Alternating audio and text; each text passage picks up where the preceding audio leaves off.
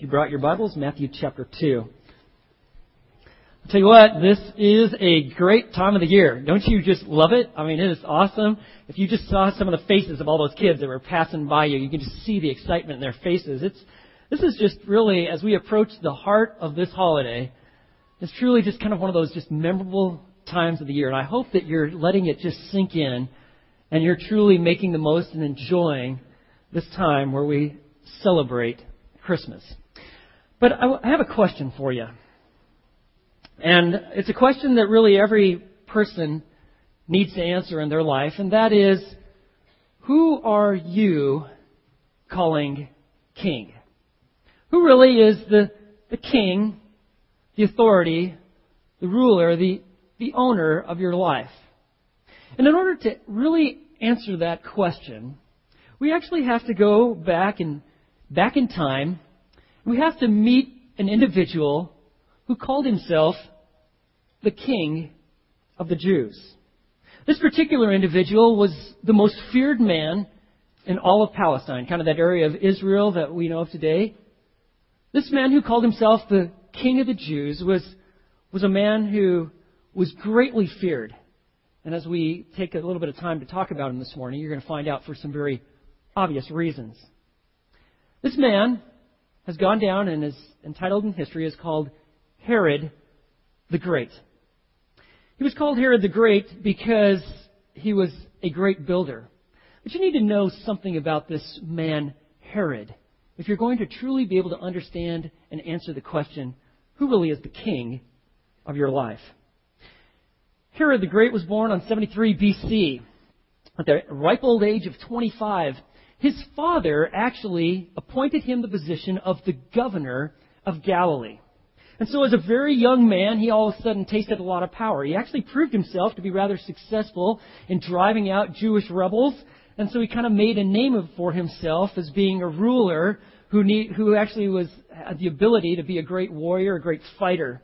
And now, um, this, this Herod, uh, some, some events took place in his life. For instance, his father was poisoned and actually died. And shortly after this event, from the east, the Parthians invaded Palestine. Now, the Romans never had actually successfully uh, been able to quell uh, this whole area of Parthia. And so they came in in force and they were able to drive out the Romans, including Herod. Herod escapes with his life. He flees. He goes all the way down to Egypt. He kind of gathers himself together. And while, while he's in Egypt, he makes the decision, I'm going to go to Rome because I want my kingdom and my country back. And so he goes to Rome and there the Senate, the Roman Senate, and the emperor give him this title, the King of the Jews.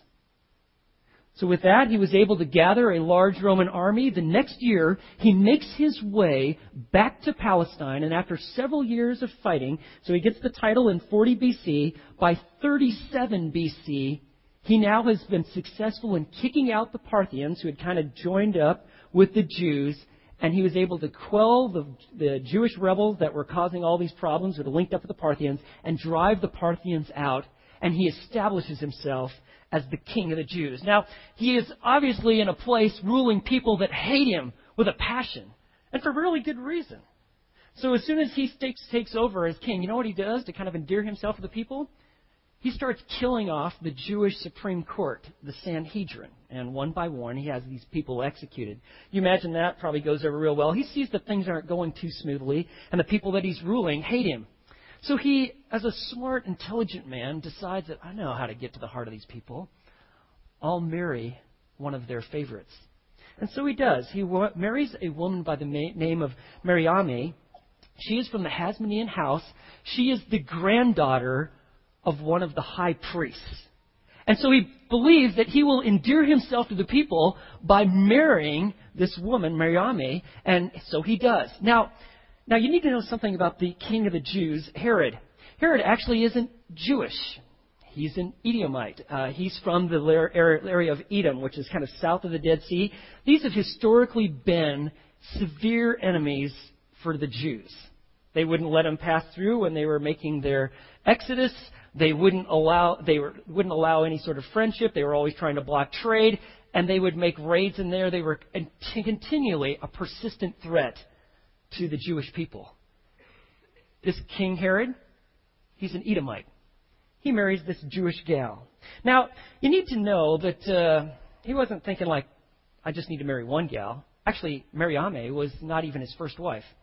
We know from records that Herod actually had married at least ten times. He did so for two reasons. One, just to simplify, try to satisfy the desires of his flesh. But two, to create political alliances. And so we have this King Herod. Now, King Herod was a complex individual. He was a, like we talked about, a very capable warrior. He was an orator, and he was a diplomat. He knew how to make good moves when the time called. For instance, one time, uh, he, he actually uh, gave back some of the taxes he had collected to the people because they were impoverished and they were going through a seriously difficult time, so he gave back money to them. Another time, in the Great Famine of 25 BC, Herod actually has gold utensils and items in his palace melted down so that he can actually buy food for the people that are starving in his kingdom. Pretty good move. But he was also, not only at times could he have this, like, all of a sudden he does this radically nice thing, Herod the Great was known to be great because of his massive building programs. And he built everywhere. In fact, you can still go to Israel today and see all these different places that he built. He built theaters and amphitheaters.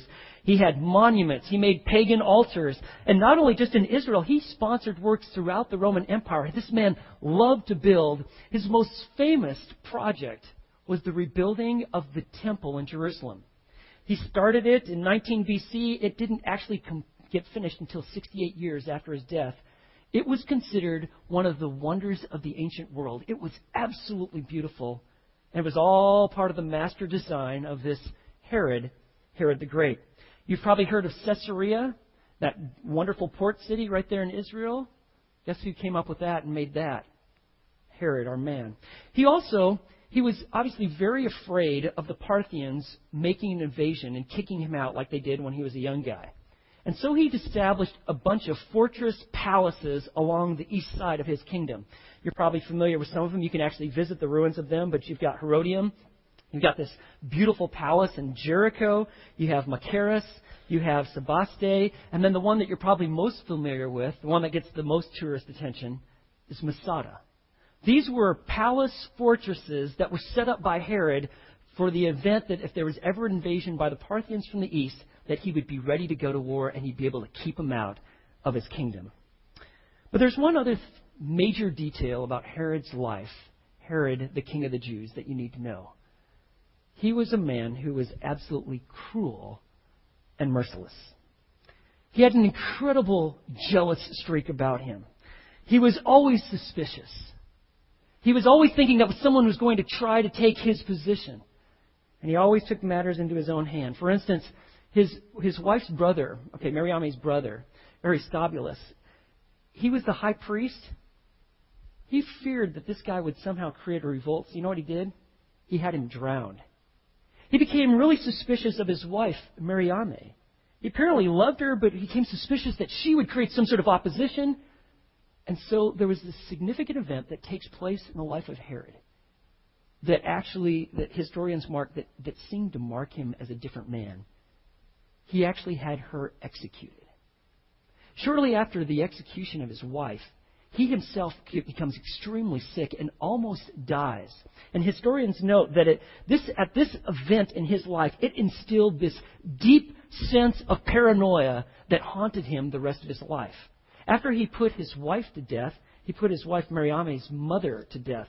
In fact, Herod, with his ten wives, as the, one, as the ones that were remaining, as they actually kept alive, they actually have these different children. These children, as they grew up, they started vying for his position of being the king of the Jews. And so history records that Herod himself would actually imprison some of his relatives. You just looked at him crossways, and that's it. You're in prison. And he took, I mean, this paranoia. If you ever met someone that's just paranoid, man, they're just like, anybody's out to get him. And so his favorite two sons, he had them executed because he thought they were a threat to his throne. This is how he lived. In fact, Emperor Augustus is reported to have said this It is better to be Herod's sow than his son, for his sow has a greater chance of surviving. That's how wicked this man is. In fact, Josephus, the historian who is very solicitous to the Romans, he wrote this quote unquote about Herod. He was a man who was cruel to all alike and one who easily gave way to anger and was contemptuous of justice. So let me ask you, how do you think Herod does when Jesus is born? Well, you don't have to sit there like, whoa, I wonder how that went over. God has it recorded for reasons for us. You don't have to guess. You can see it. Matthew chapter 2, verse 1. Now, after Jesus was born in Bethlehem of Judea, in the days of Herod the king, Magi from the east arrived in Jerusalem, saying, Where is he who has been born King of the Jews? For we saw his star in the east, and we have come to worship him. Christmas, most of the world could tell you it's, it's the birth of Jesus, the birth of Christ. But please do not get into the habit of letting those words just so quickly slip from your tongue and never touch your heart or your mind. I mean, last week we were just overwhelmed by the fact that, that Jesus was born of a virgin, and we kind of traced that out and looked at that. But you know something even far more miraculous than Jesus being born of a virgin? Is that the Son of God, who has existed from all eternity, actually enters into humanity. A helpless baby. I mean, we can't reconcile that. We don't have a category. Let me try this. Um, imagine if you were born as a worm. Well, that even doesn't hit the parallels of the eternal Son of God coming and coming as a helpless babe, being held in the hands of a frightened teenage girl, having no control of his muscles, bodily functions, crying, the Father seeing him and seeing him willingly come and take his place into humanity so that he might be able to be as a high priest to identify with us, to know us, and to actually be a Savior for us. In fact, you remember that is why he came. Matthew chapter 1, verse 21. Remember, the angel told Joseph, Mary's going to bear a son, and you, you, Joseph, will call his name Jesus, for he will save his people from their sins. And so in Matthew chapter 2, verse 1, Jesus is born in Bethlehem. Joseph, Mary make their trek down to Bethlehem because there's a census. Luke 2 records all the details. You have to go back to your hometown. Joseph is from where? He's from the family of David. Bethlehem is known throughout Israel as the as the city of David. And so that's why they're there to be counted in the census. Is while they're being counted in the census that Mary actually gives birth to Jesus. And we find that when this event takes place, some days later, these magi from the east arrived in Jerusalem. Now, who are these magi? Well, most scholars believe that these are Parthians. They are they are wise men. That's how we, we, traditionally would call them. But they were they were more than just wise guys that perhaps rode camels. They were actually part of a priestly political caste. They were astronomers. They delved into science. They were highly educated. They read religious writings. They were served as advisors to kings. And these magi show up. Now, you've heard of like a magician or magic, okay? These, even though they come from the same derivatives, the magi were completely in another another class. Okay, you weren't a common day like magician, do little tricks, pull a little bunny out of your hat or something like that. These magi were highly esteemed, very well educated, extremely intelligent, and they show up in Jerusalem. Now, imagine what this must have looked like. It was very unlikely that three, three of these magi would just show up on their own. They just like, they most likely came with a large contingent of cavalry, and they came with servants. Okay, they would be men who would need to be protected. And so when they pull into Jerusalem, notice what the text says. They arrive from the east. They likely come from the from Parthia. If they came from Babylon, which is about 800 miles to the east, it took them about 40 days to make this trek. They arrive in Jerusalem because Jerusalem is what? It is the king's city. It's the capital city of the kingdom. That's where you'd expect that this child would be born. And they are saying, and that actually is interesting. The Greek, they say this over and over. They keep asking this one question. Verse 2, where is he who has been born king of the Jews? They just probably start off with the first person they run into. Hey, Where's the king of the Jews? Like, what? You looking for Herod? What? What? No, the one who's been born.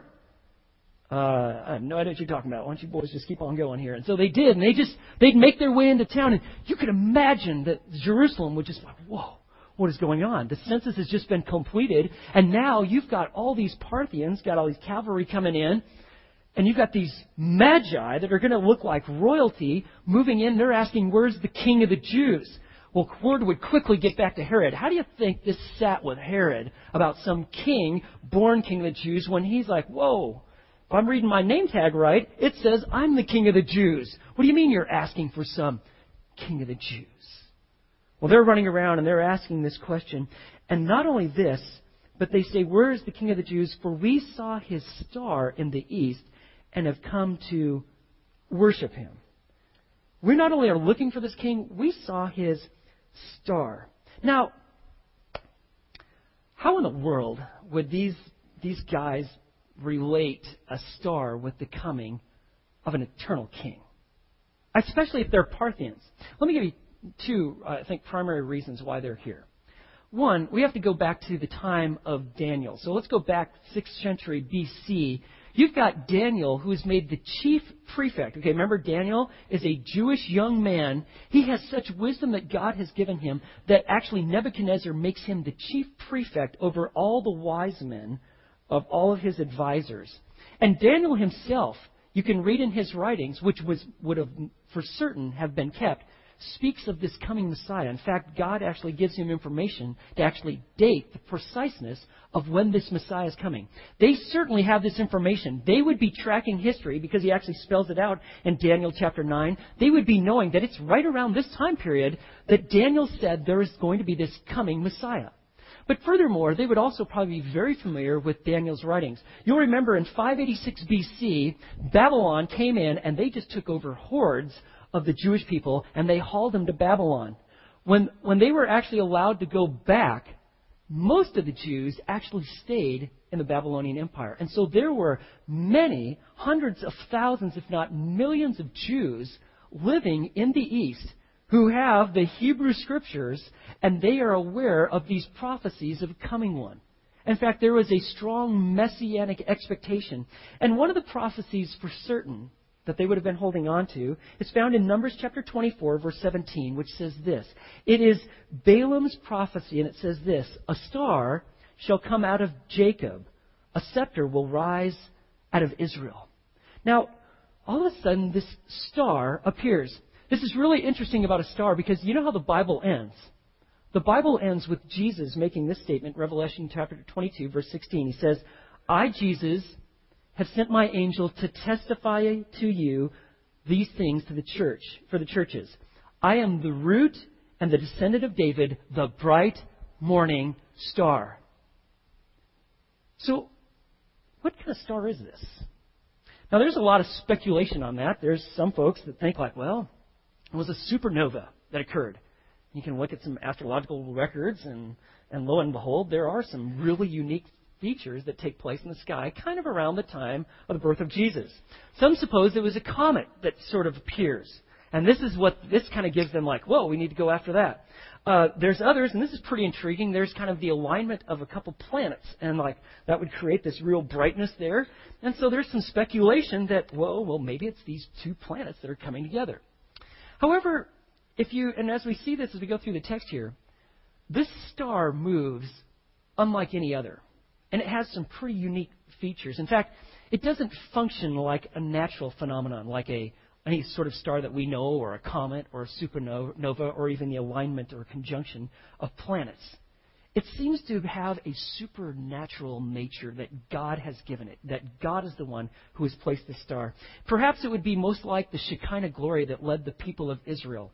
We don't know for certain what it is, but we do know that it's a supernatural astral phenomena that these magi observed. And it triggered in their mind, likely in response to these scriptures that they'd be familiar with, to say, that king has showed up. It matches Daniel's timetable and we're going to go check this out. In fact, they're not just checking it out. What did they come to do? What did the text say? We've come to worship Him. Worship isn't like sing some songs with no heart. I worship. No, worship means actually to, to bow down in total reverence, to kiss the hem of a garment. That's what these wise men intend to do. We've come to worship him. Well, what do you think Herod's thinking about all this? Verse 3. When Herod the king heard this, he was troubled, and all Jerusalem with him. Herod is just like, whoa. The word, this word trouble has the idea of just absolutely being frightened, filled with fear. No way. He knows that he's kind of functioning like a king serving Rome. Well, now, here are these Parthians. They've sent somebody. They're going to go and crown some king. They're going to have their own little king ruling over here. They're going to call him the king of the Jews. He knows he's on the edge of the empire. And if these Parthians come in and they crown some sort of king, this could turn the entire tide of power into the Parthian side, and he is probably the one that's going to be sacrificed. He is troubled and he is worried. He knows he's no legitimate king of the Jews. He knows he's hated by the Jewish people. The last thing he wants are the Jewish people to rally around some sort of king that matches the prophecies of the book they hold so dear and they're willing to die for. They don't want this at all. And Herod's just like, whoa, I am in huge trouble. He is fearful. And notice the text says, and all Jerusalem with him. Why do you think Jerusalem's fearful? Because they're pretty familiar with Herod and his ways. And when Herod's unhappy, there is no one happy. And when Herod's upset, he kills people. And he's not too careful about who he's after. So he hears this. He's disturbed. He's probably thinking about the palaces and these fortresses that he's put up toward the east, but he is scared and all of Jerusalem with him. Now, he is going to, he's going to try to figure out what in the world is going on. So look verse 4. He's gathering together all the chief priests and the scribes of the people. This is really interesting. You know, if you've read the Old Testament, you know that a chief priest, the, the high priest, he actually functioned in that role until he died. Okay? And then when he died, they'd get a new one. When the Romans took over, they said, all right, Jewish people, we're going to let you have some of your aspects of your religion, but uh, going to let you have that high priest that you like so much. However, we're going to change him out and we're going to pick him, and we'll do it at our own discretion, and you will live with it, because it is a reminder we're in control and you're not.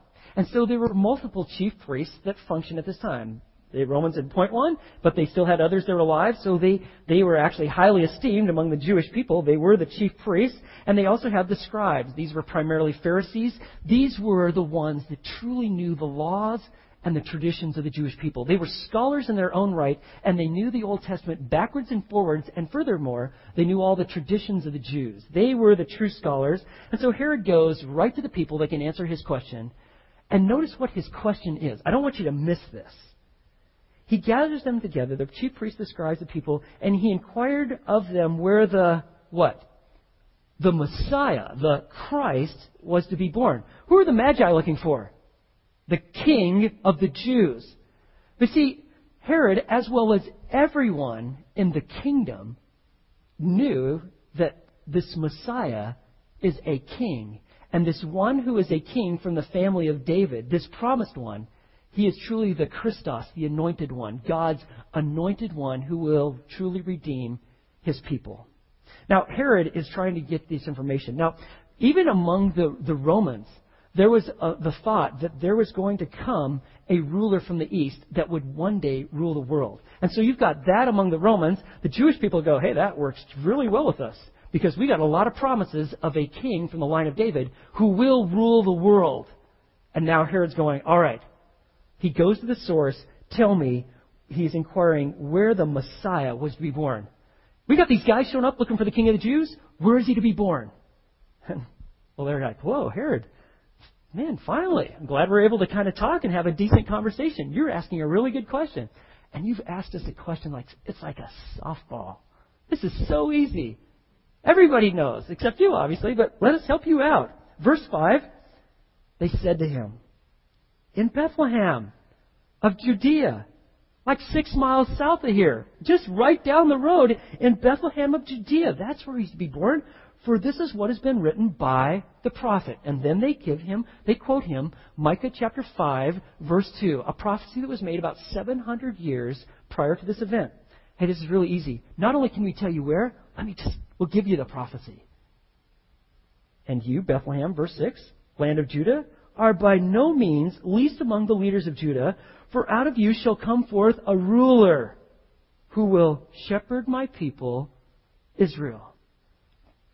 In Bethlehem, you know that village down there, about, they're estimated about a thousand people lived there at the time? That city of David? There's to be born a ruler, and he is to shepherd my people. Rule speaks of the fact that he has got power. He is the king. Shepherd speaks of the tenderness of his care. But also, shepherd was also a term used for a king who had a good heart or gave great oversight. He said, that's where he's to be born. He's to be born in Bethlehem. Now look at Herod. You can just see him working. You can just see adrenaline and fear flowing through his body. Verse 7 Then Herod secretly called the Magi. You don't make a public deal of this. He's going to, hey, I want to invite you over for dinner, guys, and don't tell anybody. Secretly, he invites them over, and he determined from them the exact time the star appeared. Tell me about this star that brought you here. What is it? How, how, what, did you see? When did, when did it appear? Where was it specifically? What did it look like? So he wants to know all the details. And here's something that, that is just, I find extremely interesting. Who do you think sends the Magi to Bethlehem? It's Herod. Look at verse 8. And he sent them to Bethlehem. You would think the scribes, the chief priests, I mean, everybody in Jerusalem knows these guys are in town. They say, hey, You're looking for the king of Jews? We got this prophecy. Let me help you add, put the puzzle together. He's supposed to be about six miles south of here. No, Herod, Herod the king, he's the one who sends to Bethlehem and he says, Listen to this. Men, go and search carefully for the child. Don't make any mistake. You figure it out. You're smart, right? You're the wise man. Figure it out. Know exactly who this baby is. Carefully search out this child. And when you have found him, uh, just so you remember that I'm the king of the Jews, I want you to report to me. And you know what I'm going to do? So that I too may come and worship him. I want you to know that I'm, I'm in this just like you are. And I want you to go. I'm a little busy here with all the little kingdom work here. You know, you just finished up a census. I want you to go and uh, you go find find this little baby. You know, this this King of the Jews, this Christ, and, and I'm gonna I'm gonna come down and I'm gonna put it in my schedule. It'll be on my BlackBerry, and I'm gonna come down and I'm gonna worship Him just like you guys traveled 800 miles to do. You think these wise men probably saw right through that? Like, yeah.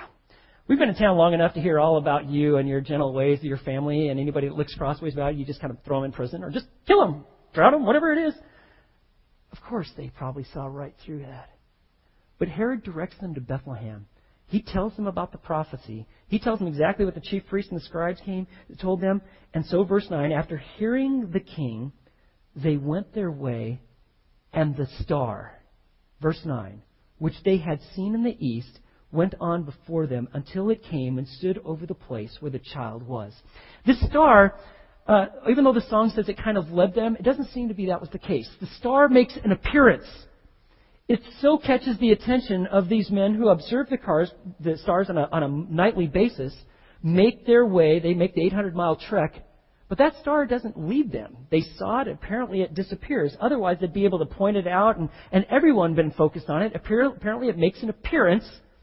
But then, when they got the information, we got to go to Bethlehem. That's where this king is to be born. Notice what happens. The star appears, and it actually leads them. Now it's leading them. It went on before them until it came and stood over the place where the child was. It obviously wasn't a comet that's like, now we're going to stay right. No, no, it's not a supernova. Somehow this car star actually takes them right to the place where the child is born.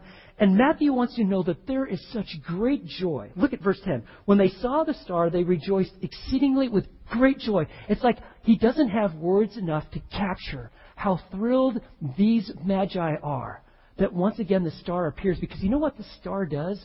It tells them that most certainly God is with us. He's leading us. He cares for us. And this is unlike anything that has ever happened before. And I want you to note something.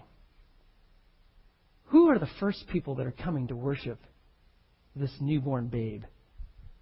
Jewish people? Gentiles. Non Jewish people.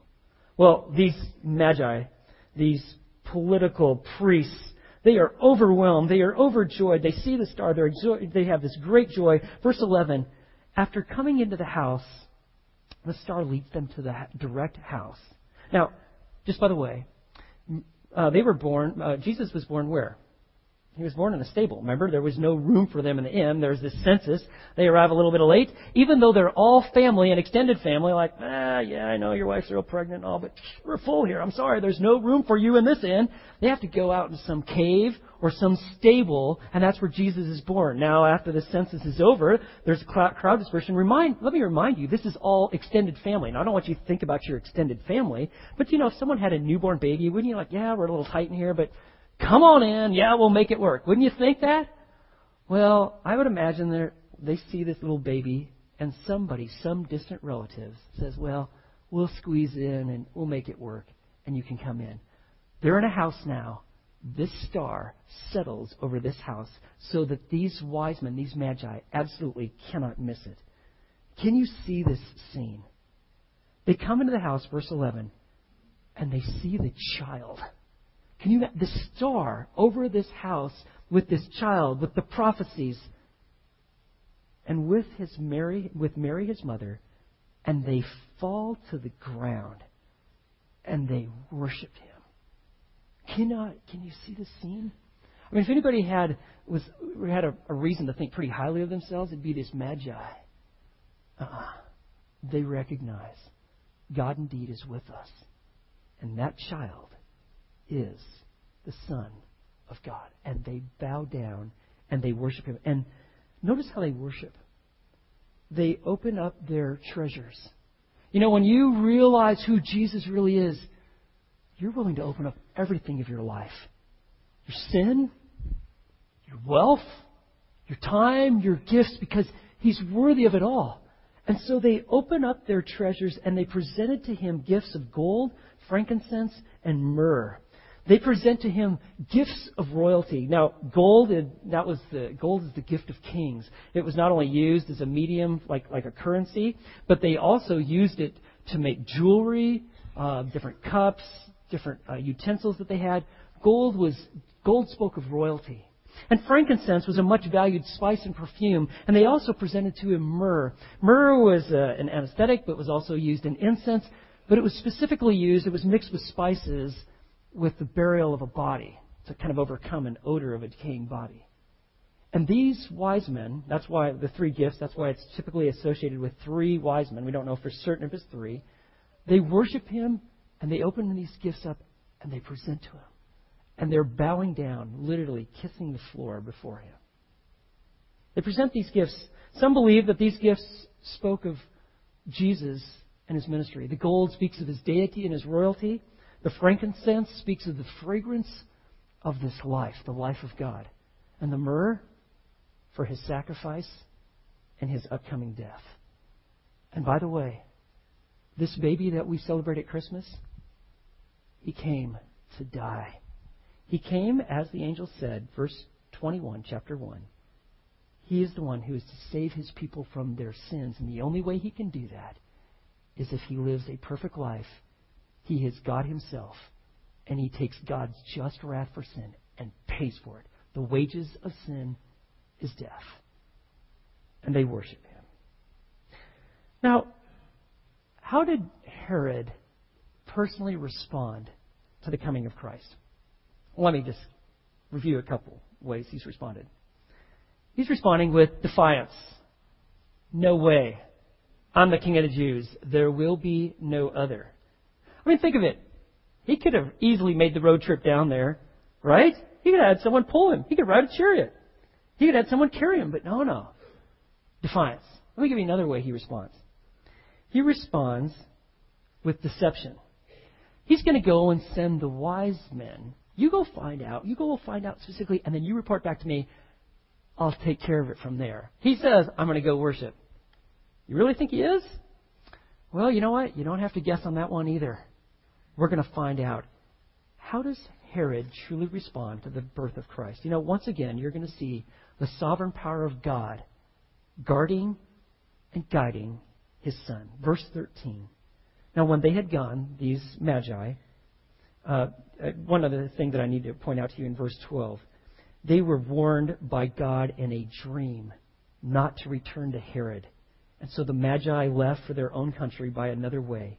And now when they had gone, behold, an angel of the Lord appeared to Joseph in a dream. This has happened before. And now this angel says, Get up! Immediately. Take the child and his, fa- and his mother and flee to Egypt and remain there until I tell you, for Herod is going to search for the child to destroy him. You know, uh, Joseph is pointed out as a righteous man. He's righteous because not only does he believe and trust in God, but he responds to God. You know, if you're a righteous person, not only do you believe in him, but you respond to what he says. And that's one of the things that Matthew points out about Joseph. When God speaks through an angel, he acts. Joseph doesn't like, oh, oh Herod's going to come. Well, give me a few days to get my act together and kind of gather things. I mean, we just had the new baby and all, and I'm not sure if Mary's ready for a little road trip to Egypt that's about 90 miles south.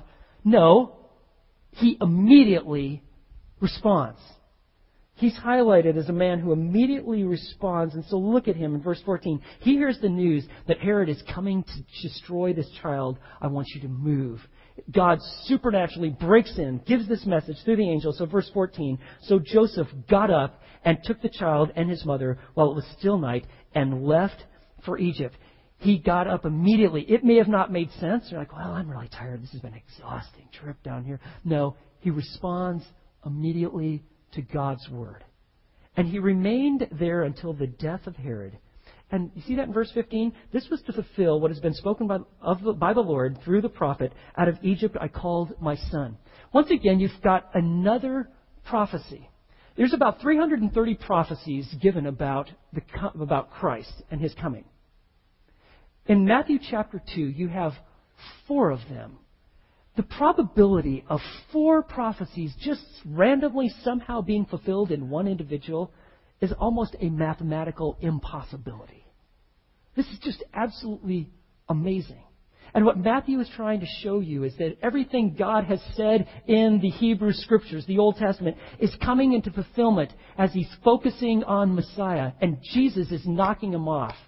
His birth, even this trip to Egypt. You see, Jesus is to, this Son of God is to go down to Egypt because he's going to identify with his people, the nation of Israel. And just like the, the Israelites, even Abraham starts making, he flees down to Egypt to find protection. But even, uh, remember, with you have uh, Jacob and all the gang, they move down there, they go down to Egypt, and they come out. What Jesus is to do, because he is the Son of God, he identifies with his people. And he's quoting from Hosea chapter 11, verse 1. And normally we wouldn't think of that as a prophecy, but what, what Matthew is drawing our attention to is that Jesus, this Son of God, this King, is identifying with his people. And he's fulfilling this prophecy out of Egypt. I called my son. So how does Herod respond to all this? He responds not only with defiance and deception, he responds with destruction. If you're able to bear it, try reading with me in verse 16. Then, when Herod saw that he had been tricked by the Magi, they didn't come back. I told them to come back and report to me, and they did not do it. How do you think he's going to handle this?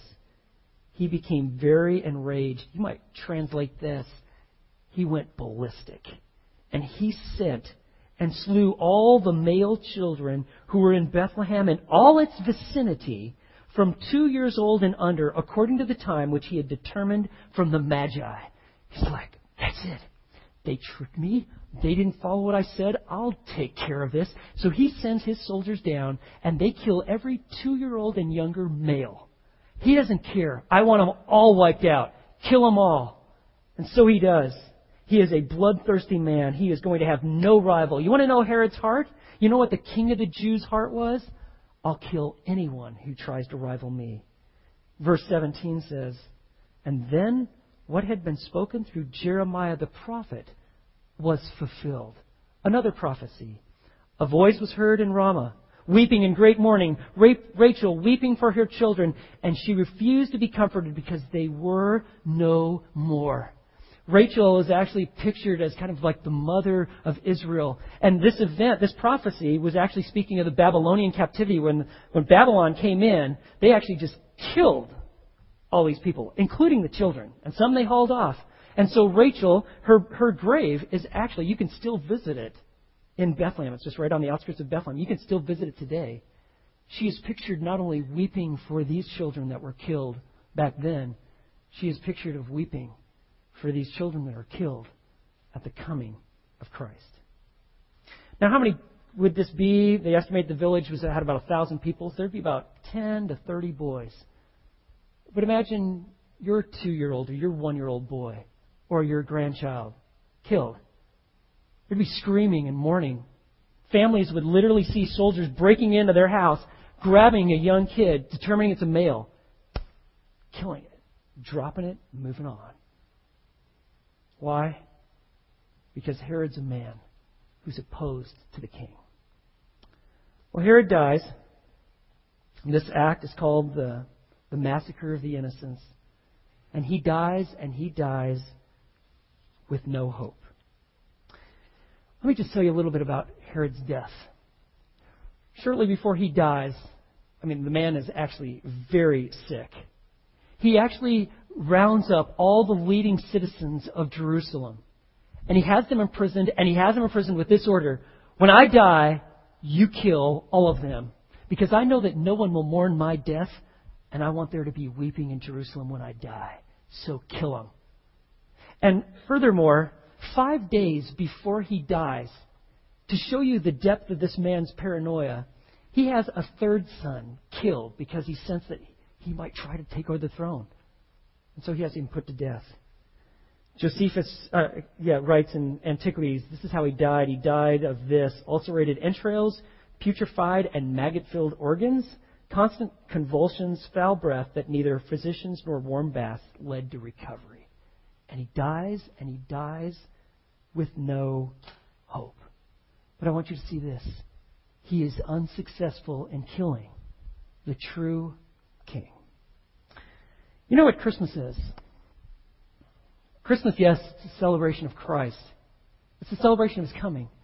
But Christmas is really God's call to the world. How will you respond to the Christ? Who is really going to be the, the king of your life? Who will it be? You know, it's really interesting that no sooner is Jesus born and people start breaking into three different groups. You actually find them in the passage that we just looked at. How are you personally going to respond to the coming of Jesus? Because you have to answer that question. Will you, uh, will you be like Herod? Will you be caustic?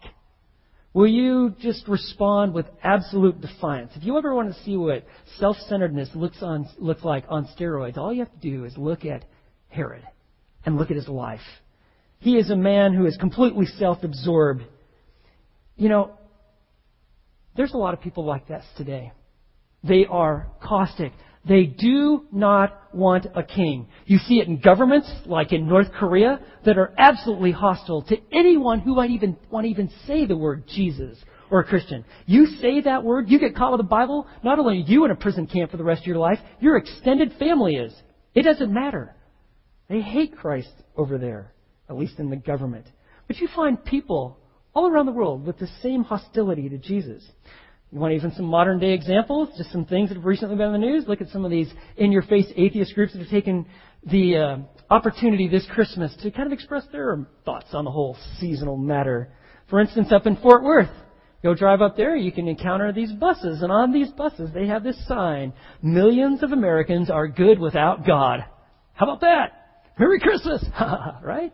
Or if you're leaving New York and you go through the Lincoln Tunnel you make your way up onto the New Jersey side, you were greeted with this billboard. It's sponsored by the American Atheists. You know it's a myth. This season, celebrate reason. Got your nativity scene? Got the three wise men? Got that star? That's just a myth for kids, and it ain't true. So they think, and so they say. You know, we're not typically threatened by a little baby, are we? But neither do we like to bow down before a king. And I want you to think real clearly about this. Because in America, we like to have Jesus when it's convenient. We'll have Christianity so long as it fits into our mold and what we want and when we want it. You know, do you really want a king? Do you? Uh, let's think about this. Most people rather want like a, a mascot or a warm blanket, maybe even a savior to help me. I'm in a big mess, or I need help here. But do you want a king calling the shots in your life? Really? Do you want a king to tell you what is right and what is wrong? Do you want a king that will tell you, hey, date these kind of people and do not be unequally yoked? Do you want a king telling you who to marry or not to marry? Do you want a king establishing your morality? Do you want a king saying this sort of behavior or this sort of entertainment will lead you down the wrong road, whether you're romance novels or the wrong kind of movies? Seriously? You want a king calling those kind of dictates in your life? Do you want a king that calls you to yield everything to him, including your your finances? Really? You want a king? You know, a lot of folks are pretty caustic when it comes to the whole idea of having a king. They respond with defiance when it says you got a king that's going to establish your morality, tell you what is right and what is wrong. Frankly, many Americans are interested in the self made man. They want to be masters of their own destiny. This Christmas, who are you calling king? Let me ask you are you going to respond to Christ's coming and to Christ Himself like the, the, the priests and the scribes who were actually complacent. They responded with total disregard. You know what? They're like, I don't know, this has no bearing on my life whatsoever. Little baby? King of the Jews? You're looking for this guy? Well, we know where he's, we, we're religious. We know this book inside and out. We'll give you the prophecy. We'll tell you exactly where he's to be born. He's like six miles from here. But do you think they went down there? Not a one. They didn't take a personal day. They don't like, whoa, this is a big deal. Here's all the cavalry, all these magi. The whole city's in a huge uproar. Could care less.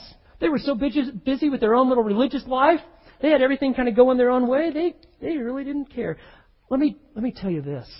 It is possible to know the Bible and ignore the King. This Christmas, it's possible to know the Christmas story and truly ignore the Christ of Christmas and rather get caught up in trees and cookies and what kind of gifts you might want and get. You know, these scribes, the Pharisees, they responded with complete indifference. It didn't make any matter whatsoever to them. You would think that the amazing race would have been on to Bethlehem, to a barnyard delivery room. Not at all. Or this Christmas, will you respond like the wise men? And will you be compelled to worship Him? Will you respond with complete devotion? Do you know there's millions of people around this world who respond to Christ with worship and adoration? They'll open their treasures, their heart, whatever, because Christ is everything to them. They've been convicted of their sin. They actually recognize they've offended God and gone against His glory. They are convinced of His work that he truly paid for their sins, he lived a righteous life, and they are compelled to worship him. And they sing Christmas songs with joy and with heart because Christ is everything to them. And so really Christmas is a call to respond to the coming of Christ. And will you worship him with your heart, with your mind, with your words, with your songs, with your gifts, your resources, with your time, with your life? Who are you calling king.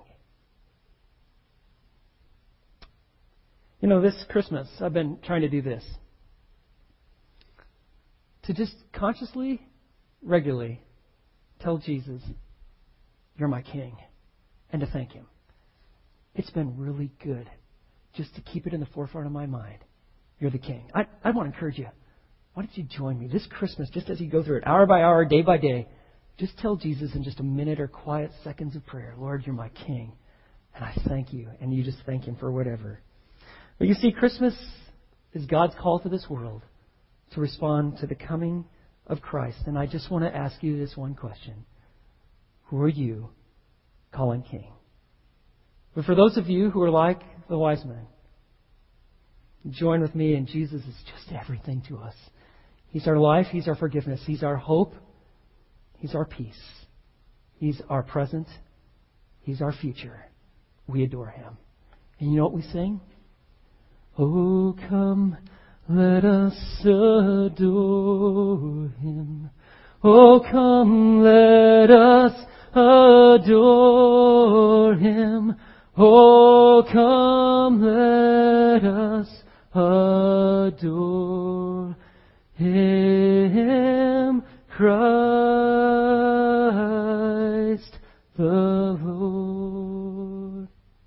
pray?